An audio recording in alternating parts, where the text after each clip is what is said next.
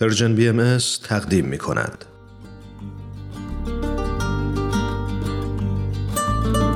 گفتار را با بیان این حقیقت والا شروع می کنیم که اهل عالم همیشه مشمول نظر پروردگار خود بوده و هستند و در هیچ زمانی بندگانش را به خود وا نگذاشته و نخواهد گذاشت میلاد مبشر دیانت بهایی حضرت اعلی و مؤسس آن دیانت حضرت بهاءالله در دو روز پیاپی واقع شده که این دو روز در آثار الهی یک روز محسوب می شود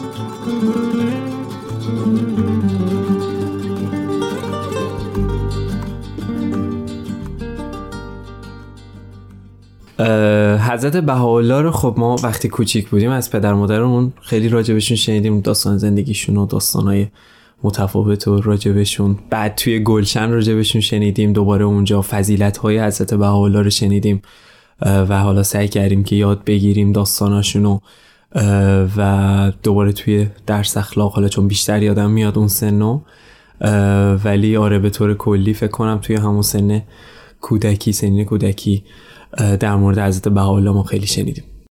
من توی خانواده بهایی متولد شدم. و از همون بچگی کلاس های اطفال و نوجوانان رو گذروندم و بعدش حلقه های روحی رو و به مراتب با بیانات و تاریخ امر حضرت بهاءالله آشنا شدم. حدود 6 سال پیش دوستای بهایی با دوستای بهایی دوست شدم و بیشتر خواستم راجبش بشناسم و شناخت داشته باشم داخل کلاس ها و جلسات شرکت کردم و اینجوری با حضرت بهاءالله آشنا شدم.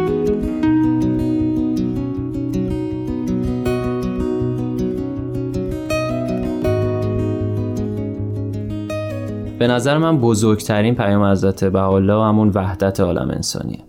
در دنیای امروز زندگی می‌کنیم که آدما به وحدت بیشتری احتیاج دارند به نظر من جامعه امروز خیلی فردگرا شده. در صورتی پیام حضرت بهاءالله روی اقدامات جمعی تاکید داره در واقع به خاطر حضرت بهاءالله بود که من بیشتر خواستم با دیانت بهایی آشنا بشم و دلیلش این بود که هدف اصلیشون وحدت عالم انسانی بود و من از این موضوع خیلی خوشم اومد. دوست داشتم بیشتر آشنا بشم و به نظر من این خیلی چیز مهمیه. پیام ایشون به نظر من وحدت عالم انسانی اینکه دنیا یکیه انسان ها همه یکیان هیچ فرقی بین هیچ موجودی وجود نداره و اینکه بجز خوبی بین موجودات هیچ چیز دیگه ای نمی‌تونه وجود داشته باشه. پیام حضرت بهاءالله یگانگی بوده و وحدت عالم انسانی بوده صلح بوده عشق بوده و نه تنها صلح در در واقع میان اقوام و میان دوستان و میان حتی شهرهای یک ملت بلکه صلح در کل عالم که من حس می کنم که هیچ موقع این موضوع میسر نبوده به غیر از دنیای الان. به خاطر اینکه الان تکنولوژی جوری پیشرفت کرده و دنیای الان جوری در واقع پیشرفت کرده که ما شاید برای اولین باره که می‌تونیم به صلح عالم انسانی فکر بکنیم که در اقصا نقاط دنیا مردم خیلی راحت با هم دیگه در ارتباط هستن و اولین باره که این قضیه می‌تونه میسر بشه.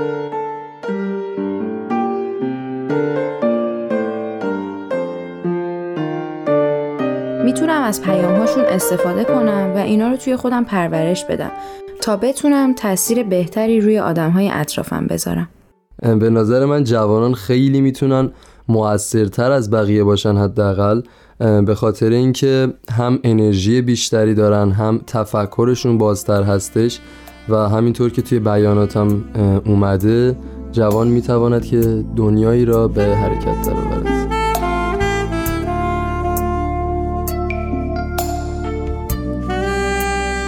میرزا حسین علی نوری ملقب به بهاءالله در تاریخ 12 نوامبر 1817 میلادی در تهران در خانواده یکی از معدود وزیران خوشنام و سرشناس قاجار که نسبشان به نور مازندران می رسید متولد شد.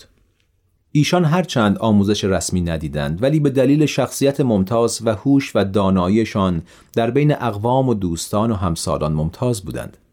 در زمان درگذشت پدرشان مطابق رسم آن زمان مقام پدر در دربار به ایشان پیشنهاد شد ولی از پذیرش این پیشنهاد چشم پوشیدند تا بتوانند خود را وقف کمک به فقرا و محتاجین نمایند.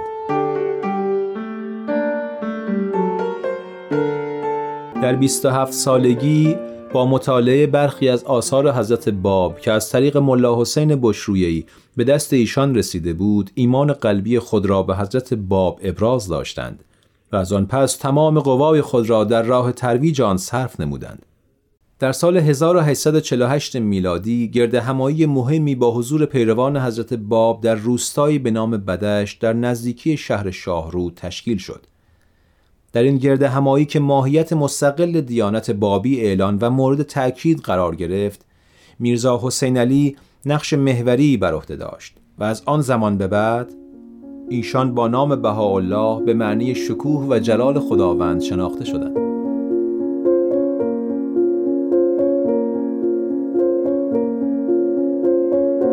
پس از تیرباران حضرت باب در سال 1850 میلادی شخصیت اخلاقی منحصر به فرد حضرت بهاءالله های عمیق و حکمت و درایت ایشان سبب شد که بسیاری از بابیان برای رهبری اخلاقی به ایشان روی بیاورند. در سال 1852 میلادی به دنبال سوء قصد دو نفر بابی در یک اقدام شخصی به جان ناصرالدین شاه حضرت بهاءالله که در آن هنگام در نظر حکومت یکی از سرشناسترین چهره های بابی به شمار می رفتند با وجود اینکه کوچکترین نقشی در این واقعه نداشتند دستگیر و در سیاهچال تهران زندانی شدند.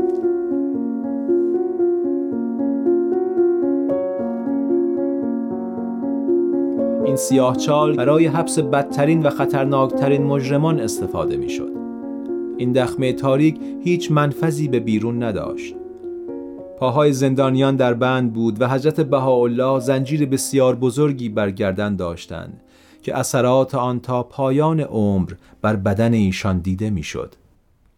در این فضای اندوهناک و اسفبار بود که حضرت بهاءالله به اراده الهی به رسالت خیش به عنوان مظهر ظهور این عصر پی بردند. بعد از چهار ماه رنج و سختی شدید حضرت بهاءالله که از نظر جسمی بسیار بیمار و ضعیف شده بودند از زندان رهایی یافتند. و برای همیشه از وطن خود ایران تبعید شدند. ایشان به همراه خانواده در سرمای شدید از طریق کوههای غرب ایران راهی بغداد گشتند.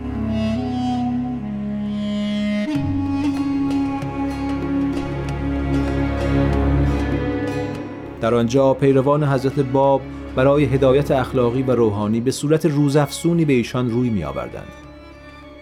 هدایت های حکیمانه ایشان مهر و محبت بیدریقی که نصار همگان می نمودند و عظمت شخصیتشان به جامعه ستمدیده بابی جانی دوباره بخشید. شناخته شدن حضرت بهاءالله به عنوان رهبر جامعه پیروان حضرت باب حسادت برادر ناتنی و جوانتر ایشان میرزا یحیی را برانگیخت. او بارها برای مخدوش کردن شخصیت حضرت بهاءالله و افشاندن بذر شک و تردید میان یارانشان تلاش کرد. حضرت بهاءالله برای اینکه باعث تنش و اختلاف میان جامعه نباشند روانه کوههای کردستان شدند و دو سال در آن ناحیه اقامت نمودند.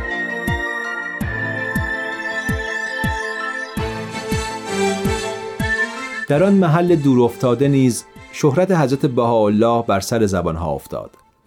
مردم از حکمت و نفوذ کلام فوقالعاده شخصی صحبت می نمودند که در آن ناحیه ساکن شده بود. وقتی این اخبار به بغداد رسید بابیان که یقین داشتن این شخص فردی جز حضرت بهاءالله نمی‌تواند باشد بلافاصله گروهی را اعزام کردند تا از ایشان درخواست بازگشت نمایند.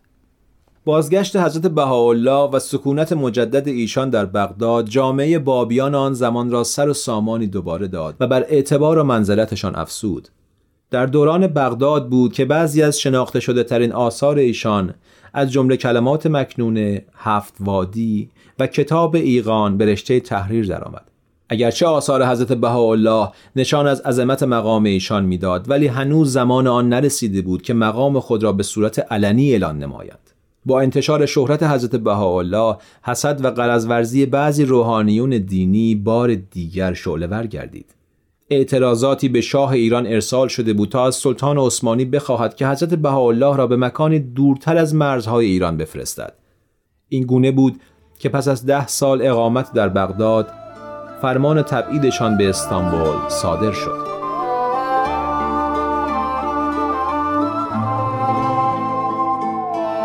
قبل از حرکت به استانبول حضرت بهاءالله و همراهانشان به مدت دوازده روز در باغ نجیب پاشا در خارج شهر بغداد اقامت کردند.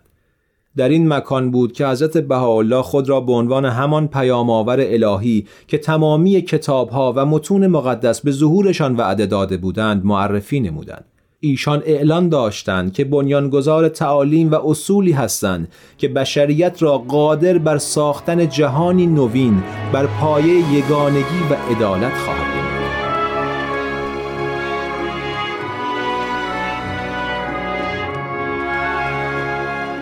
دوران اقامت حضرت بهاءالله در استانبول چندان به طول نینجامید. پس از چهار ماه ایشان را به ادرنه نقطه دورتری تبعید کردند. در ادرنه ایشان خطاب به پادشاهان و سلاطین و رؤسای ادیان از جمله ناصرالدین شاه، ناپل اون سوم، ملکه ویکتوریا و پاپ پی نهم نامه صادر نمودند و بدین وسیله رسالت خود را به ایشان اعلان کردند و از آغاز عصر جدید سخن گفتند. ایشان رهبران جهان را هشدار دادند که انقلابات مصیبتباری در نظام سیاسی و اجتماعی جهان در پی است و به آنان توصیه نمودند که به اصل عدالت پایبند باشند و برای پایان دادن به جنگ و خونریزی گرد هم آیند و مجمعی تشکیل دهند. این هشدارها و نصایح اما گوش شنوایی نیافت.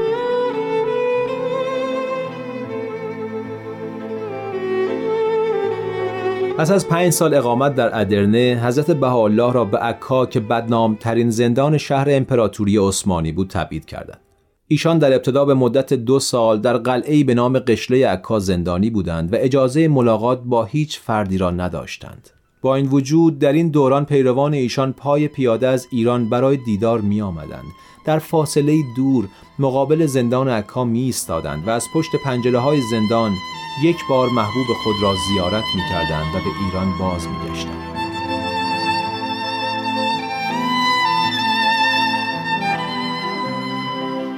در عکا حضرت بهاءالله کتاب اقدس را نازل فرمودند که در آن سرفصل کلی احکام، اصول و تعالیم اساسی امرشان را مطرح می سازند و شالوده های یک نظم اداری جهانی را بنا می نهند.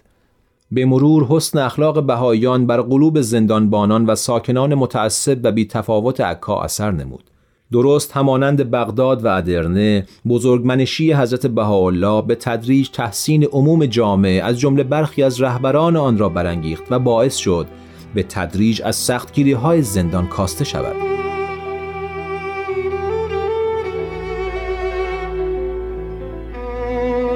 در اوایل سال 1870 میلادی حضرت بهاءالله با این وجود که هنوز یک زندانی بودند تا حدی از آزادی بهرهمند شدند تا بتوانند از محدوده دیوارهای شهر خارج شوند.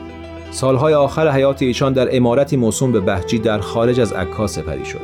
حضرت بهاءالله در سال 1271 شمسی مطابق با 1892 میلادی در سن 75 سالگی چشم از این عالم فرو بستند. در دوران چهل ساله رسالتشان بیش از هزاران آیه، لوح و کتاب از قلم ایشان نازل شد. ایشان در آثارشان چارچوبی برای ایجاد تمدنی جهانی ترسیم نمودند که هر دو بود معنوی و مادی زندگی را در بر می‌گیرد و منبع نامحدود از عشق، بصیرت و نیروی معنوی برای این عالم برمغان آوردند که ظهور و بروز این تمدن با شکوه و جلال را برای بشریت ممکن می سازد.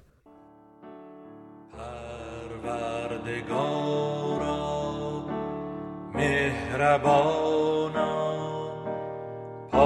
پادشاه داد رسا هم و سنا و شکر و بها تو را سزاست پروردگارا مهربانا پادشاه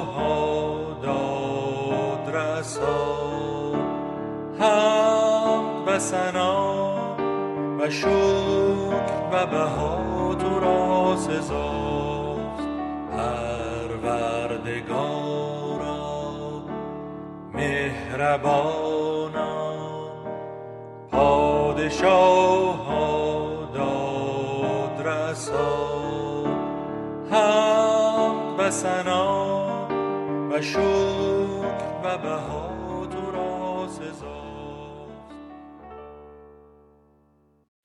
بله مناجات های حضرت بهاءالله رو هر روز تلاوت می‌کنیم و خیلی حس خوبی به همون میده و باعث میشه که بتونیم یه روز پر انرژی رو سپری کنیم. از همون بچگی مناجات میخوندیم حفظ می‌کردیم و کلی راجبشون فعالیت انجام می‌دادیم. و خب به تدریج تا همین الانش که من بزرگتر شدم خب اینا میشه گفتش که باشون اونس گرفتم و همیشه باعث آرامش من بوده همیشه روح منو جلا می‌داده همیشه تکیهگاه من بوده. مثلا وقتی توی جمعی هستیم با دوستامون همه مناجات می‌خونیم حس روحانی و آرامش خیلی خوبی می‌گیرم